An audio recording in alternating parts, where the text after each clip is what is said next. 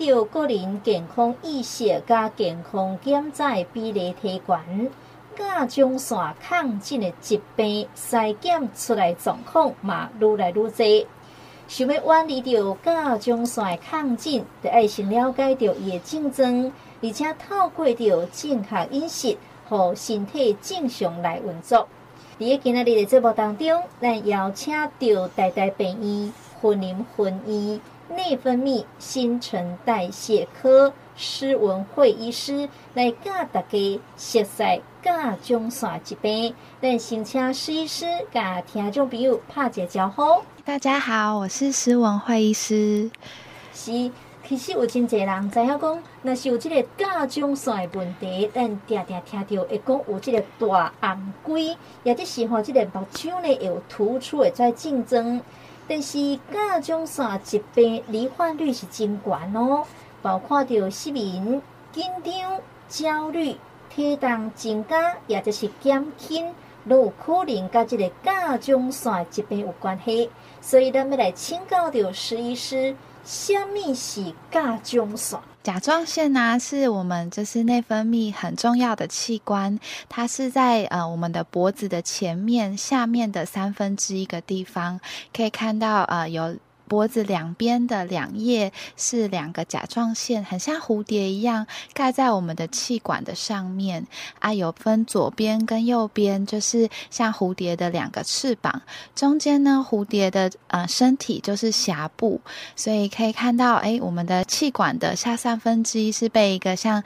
蝴蝶一样覆盖的甲状腺的腺体啊。它的后面有。一般人是四到六颗的副甲状腺在甲状腺的后面，那正常的人的甲状腺有大概二十公克啊，两叶大概是两公分厚、三公分宽、五公分长。甲状腺可以分泌的内分泌的激素叫做甲状腺素，它是一种荷尔蒙啊，它的主要形成的原料呢是我们食物中可以获得的碘离子，在高含碘的食物。物，比如说海里面的植物，海带、紫菜、海苔，都含有很多的碘啊。像是我们吃的蛋啊，或是喝的牛奶，也都是含有碘的。那我们的人体呢，利用碘形成甲状腺素，就会刺激我们的新陈代谢。甲状腺分泌过多，我们新陈代谢就会旺盛；太低的话呢，这个新陈代谢就会降低。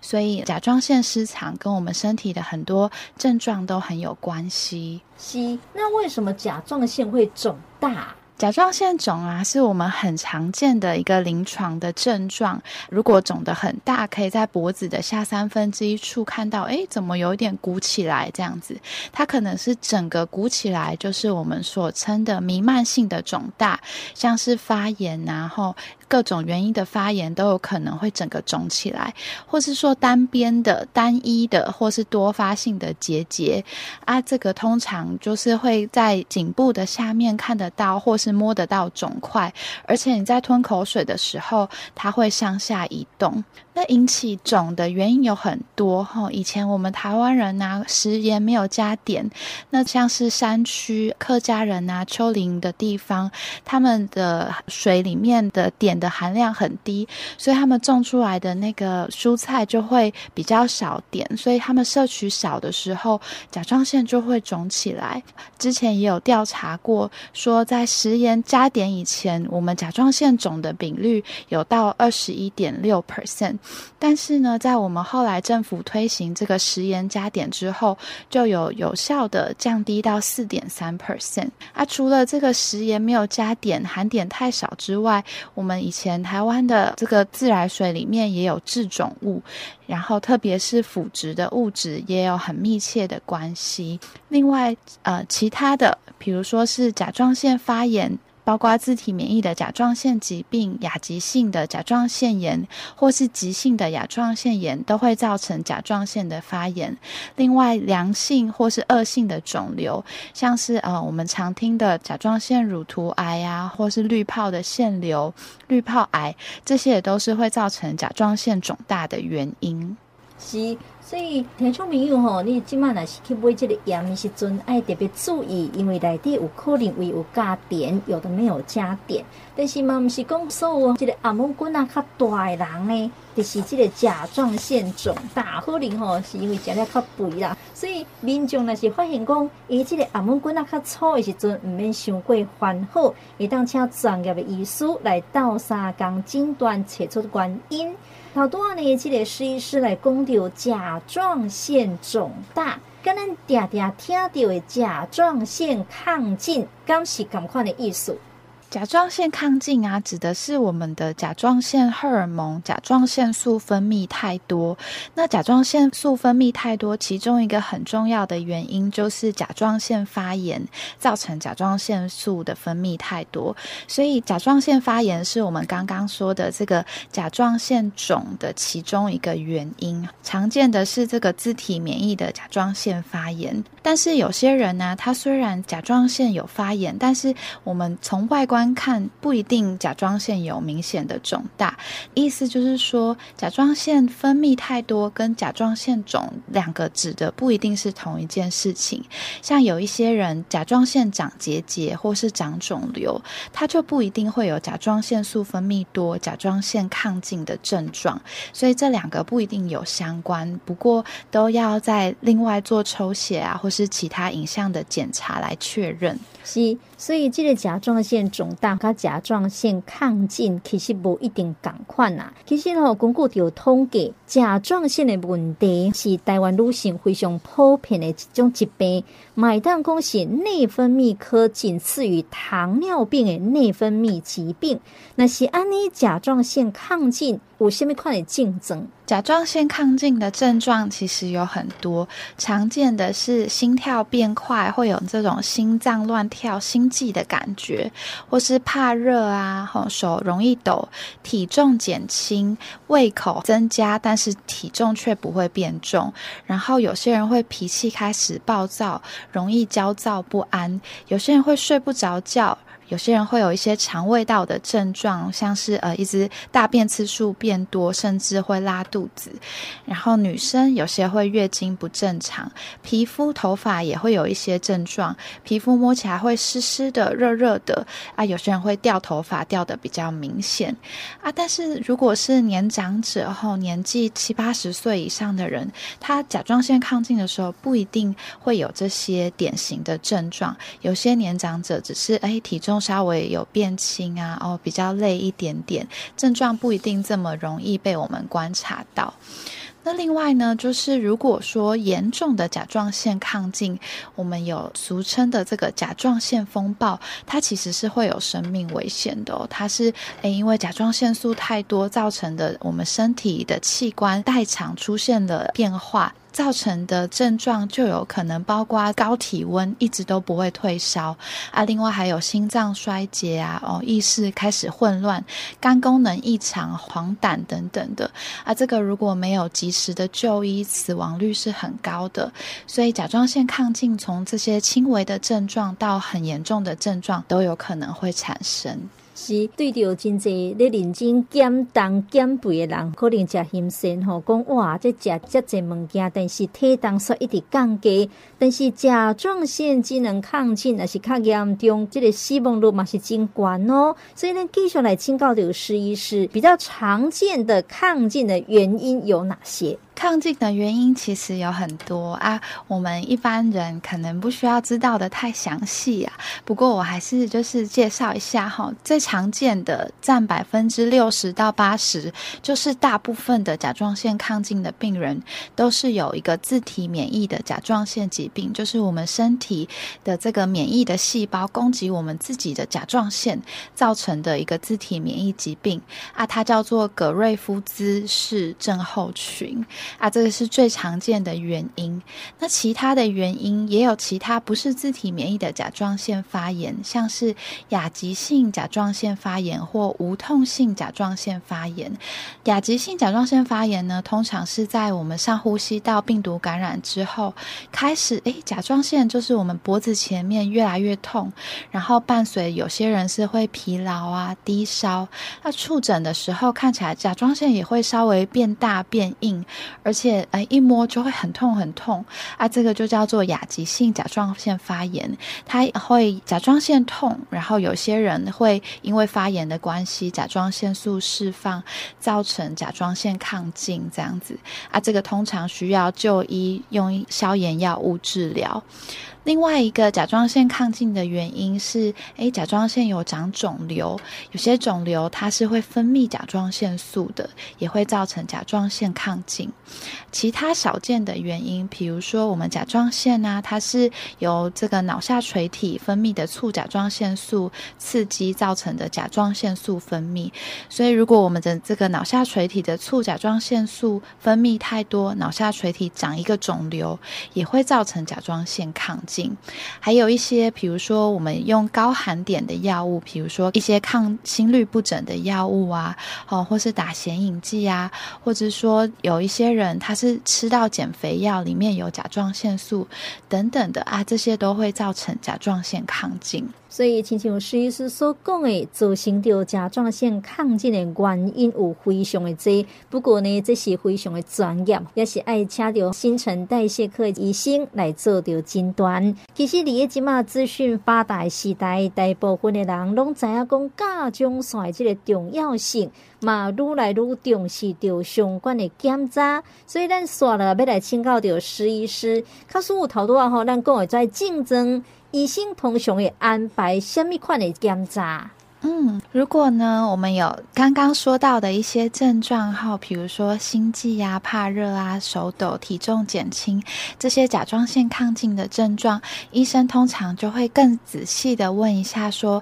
诶，除了这些症状以外，还没有什么其他的不舒服啊？体重啊，通常是几公斤变成几公斤啊？他会看，诶，你的心跳有没有变快？另外也是要做身体检查，看一下说脖子是不是有变肿。或是有没有单一边肿，或是整个肿起来这样子？其他包括之前有没有其他自体免疫相关的疾病啊？最近有没有吃很高剂量的含碘的食物，或是有呃注射啊，或是服用高剂量含碘的药物？另外家里的人有没有有甲状腺的疾病？因为甲状腺疾病、甲状腺亢进这些也都会有家族群聚遗传的呃病史这样子。另外就是。症状状啊，会问更详细。另外，其他像是我们刚刚有提到的这个亚急性甲状腺发炎，这个甲状腺可能会摸起来很痛，这个也是医生会做个身体检查，进一步评估的。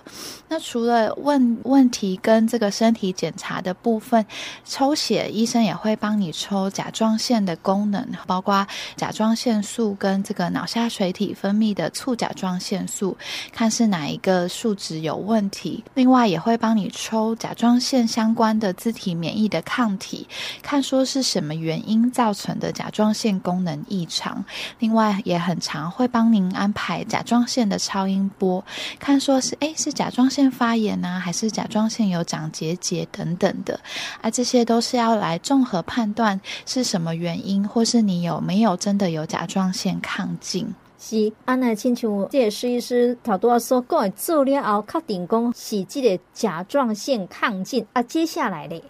嘿，通常呢，如果是抗进啊，最常见的是自体免疫的甲状腺发炎。如果是自体免疫的甲状腺发炎，一开始呃，通常都是用吃抗甲状腺的药物来控制。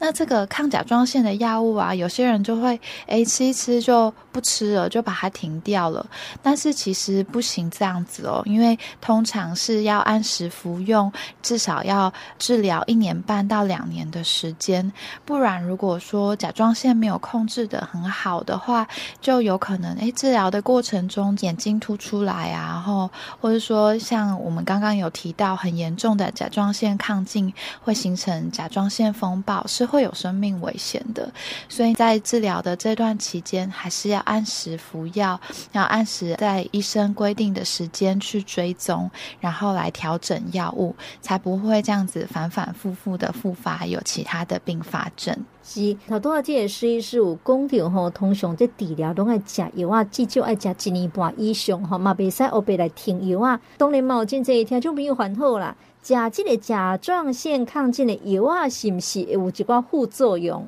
是会有副作用的哈，就是抗甲状腺的药，嗯、呃，我们常见的有两到三种啊，这些都是会有嗯、呃、相同的副作用，像是这个皮肤过敏哈，有些人是吃完皮肤会痒痒的，或是就是有些人是会长疹子的，这个发生的几率大概是百分之五啊，算是蛮常见的一个副作用。不过多数的人哈都是可以用这个抗过敏的抗组织胺就可以改善的，除非过敏的很严重，不然一般不需要停药或换药。不过有出现的时候，可以跟医师讨论这个严重的程度，有没有需要加药或是换药。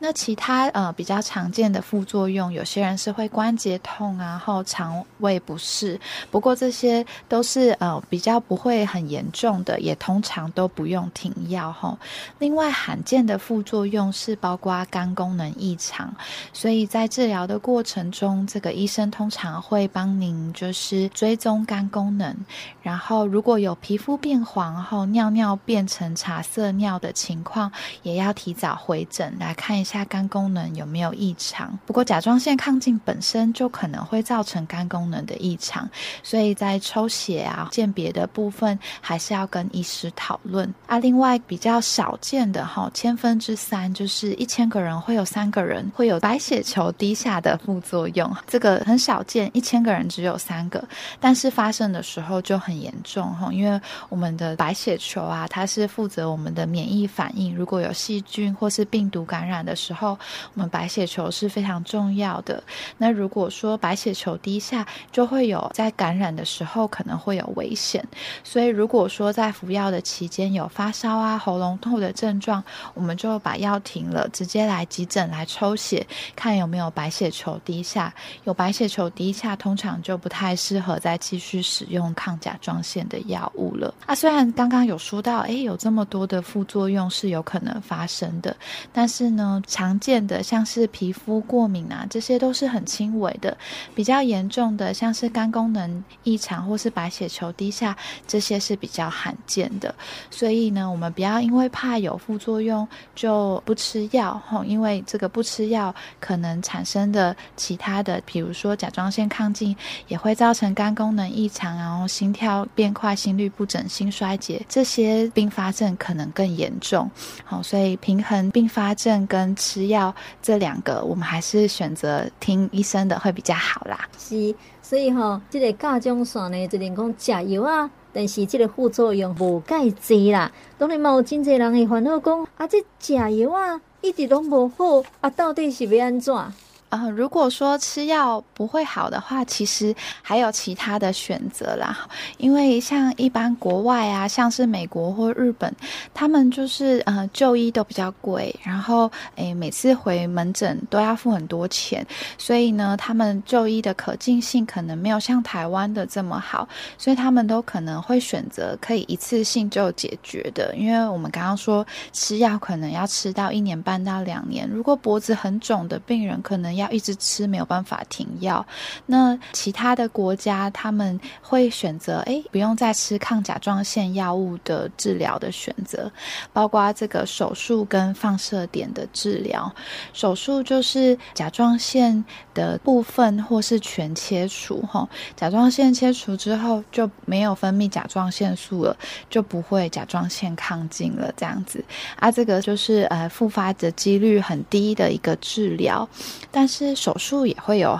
其他的可能的并发症，比如说啊，手术也有可能会呃出血啊，然后手术的这个伤口也有可能会感染啊，啊，甲状腺附近有一些重要的血管或神经，比如说控制这个声带的神经，所以如果说手术的时候不小心影响到这个神经，也有可能开完刀会声音沙哑，声带动得不好，这是手术的并发症。啊，另外一个选择呢是这个放射碘治疗。放射碘就是我们吃这个原子碘，哈，原子碘它会被呃甲状腺吸收，吸收之后就会破坏我们的甲状腺，也会呃让甲状腺不这么分泌那么多，也是甲状腺亢进的治疗之一。不过原子碘不像手术，它就是一吃完就立刻就没有了，哈，因为放射碘它在甲状腺破坏的过程。需要一段时间，所以通常都要几个月，这个甲状腺功能才会维持到稳定。所以吃完放射碘之后，还是需要配合医师调药一段时间。才能够把甲状腺功能控制到稳定。不过台湾人呢、啊，都比较害怕这个开刀或辐射，所以我们一开始都会是先选择甲状腺亢进的药物做治疗为大多数啊。如果说治疗的效果不好，才会再选择这个手术或是放射点的治疗。是，所以吼，假使讲药啊，食真久拢无什么效果呢？当然买当选择这个手术，也就是放射碘的治疗方式。头拄仔是医师啊，听众朋友来讲到，甲状腺要哪来做治疗，要哪来做着诊断，再来咱要来请教着施医师。假使讲真正有这个甲状腺亢进，除了讲。食药啊以外，你日常生活当中有一寡什物代志爱特别来注意的无？如果我们是最常见的自体免疫甲状腺疾病造成的甲状腺亢进呢，那这个时候我们就是高含碘的植物都不要吃，像是长在海里面的植物，包括海带啊、紫菜啊、海苔啊、海藻啊、昆布啊，吼，或是昆布汤啊、昆布煮的火锅汤底啊，拉面也很常是昆布熬的汤，这些我们在亢进的时候都尽量避免。那海海里面的动物少吃一点吼，海里面的动物也是有含碘，但是没有植物含的这么多。哦，海里面的动物就包括海参啊、贝壳啊、海产啊，可能人家吃一整盘海瓜子，你就吃几颗就好，不要整盘给它吃掉啊。但是淡水的鱼虾那些吃都没有关系的。那急性期呢，也是要避免其他像是咖啡因含量比较多的饮料哦，因为你甲状腺亢进。本本来就在心悸了，你在喝那个咖啡因刺激性的饮料，像是咖啡啊、茶叶、巧克力、可乐等等的，有可能你心悸这些症状会变得更严重。啊，这段期间要注意作息要正常，睡眠充足，压力不要太大。另外也不要抽烟或是二手烟哈，因为抽烟呢、是有证明说会恶化眼睛的症状。有些人甲状腺治疗的过程中眼睛凸出来，可能。就跟这个抽烟有关。是，其实哈，咱一开始有讲到，呃，造成到甲状腺肿大原因，有可能是这个甲状腺结节，所以有真侪人会烦恼啊。啊，这甲状腺结节，那是可能拢无甲处理，是不是会变成这个恶性的肿瘤？甲状腺结节啊，其实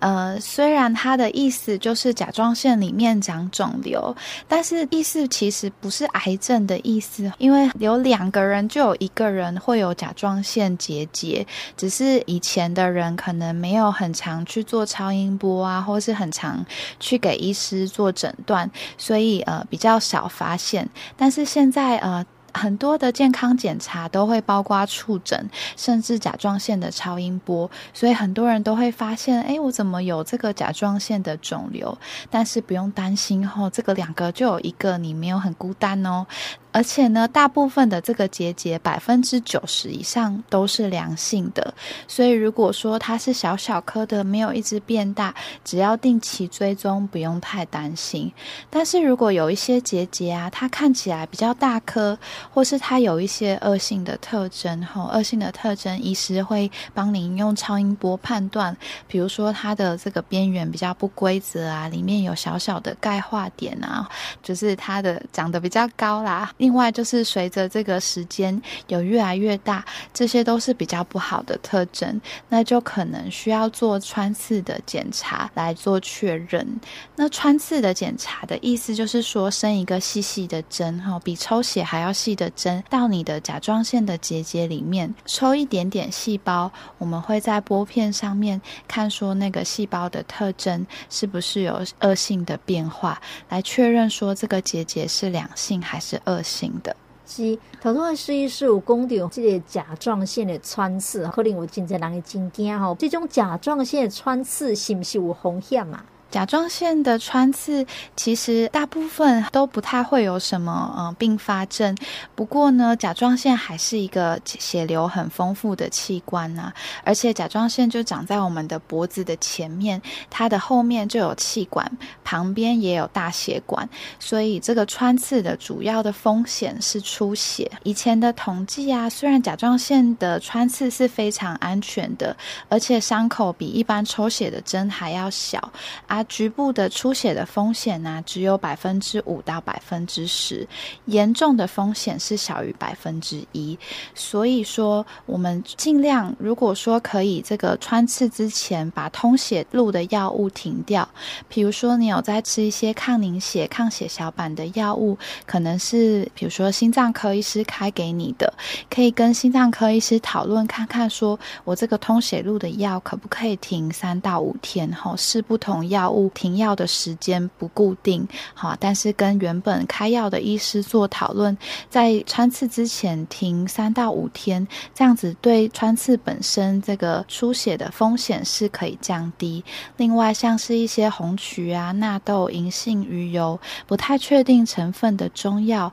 也尽量可以在穿刺之前一个礼拜停下来，哈，这我们穿刺出血的风险比较小。所以穿刺之后呢，我们要跟着医生的指示压住这个伤口至少二十分钟，二十分钟之后给我们的穿刺的医师或护理师看，没有流血，应该就比较不会有什么呃严重的副作用。啊，告诉讲吼，这种甲状腺的穿刺，啊，那结果真正是这个恶性的肿瘤，啊，不幸去得到这种甲状腺的癌症，变安怎？甲状腺癌啊，像我们刚刚说的是占所有的甲状腺的肿瘤的小于百分之十，但是还是有人不小心就得到了嘛。但是得到这种癌症呢，其实也不用太担心哈，因为甲状腺癌是可以说是大部分的癌症里面，呃，这个预后最好的啦哈。所以你全身想要选一个癌症得，哎，得甲状腺癌是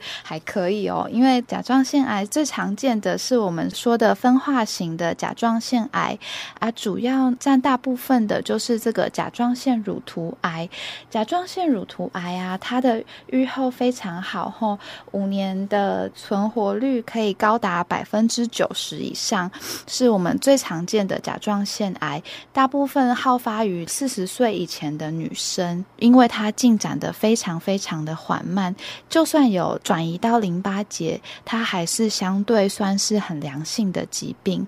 啊、其他的部分像是呃甲状腺滤泡癌啊、甲状腺髓子癌、甲状腺未分化癌等等，这些就是呃比较复杂，不过也都是可以配合医生的治疗，像是呃手术啊，或是放射点治疗，或是说有些人需要电疗，有些人需要使用标靶药物，这个就有点太复杂了。不过我们就是根据医师的指示，然后。做进一步的诊断治疗，大部分的病人都可以得到很好的治疗结果。是哦，所以听施医师安尼介绍呢，原来这种甲状腺的癌症各分真侪项，那卡叔讲会当两早来发现，定期来追踪接受治疗，大部分的术后拢是非常良好。咱今仔日邀请到这个施医师来教大家熟悉到甲状腺疾病，毋知最后施医师有啥物要提醒听众朋友的无？呃，甲状腺疾病是我们内分泌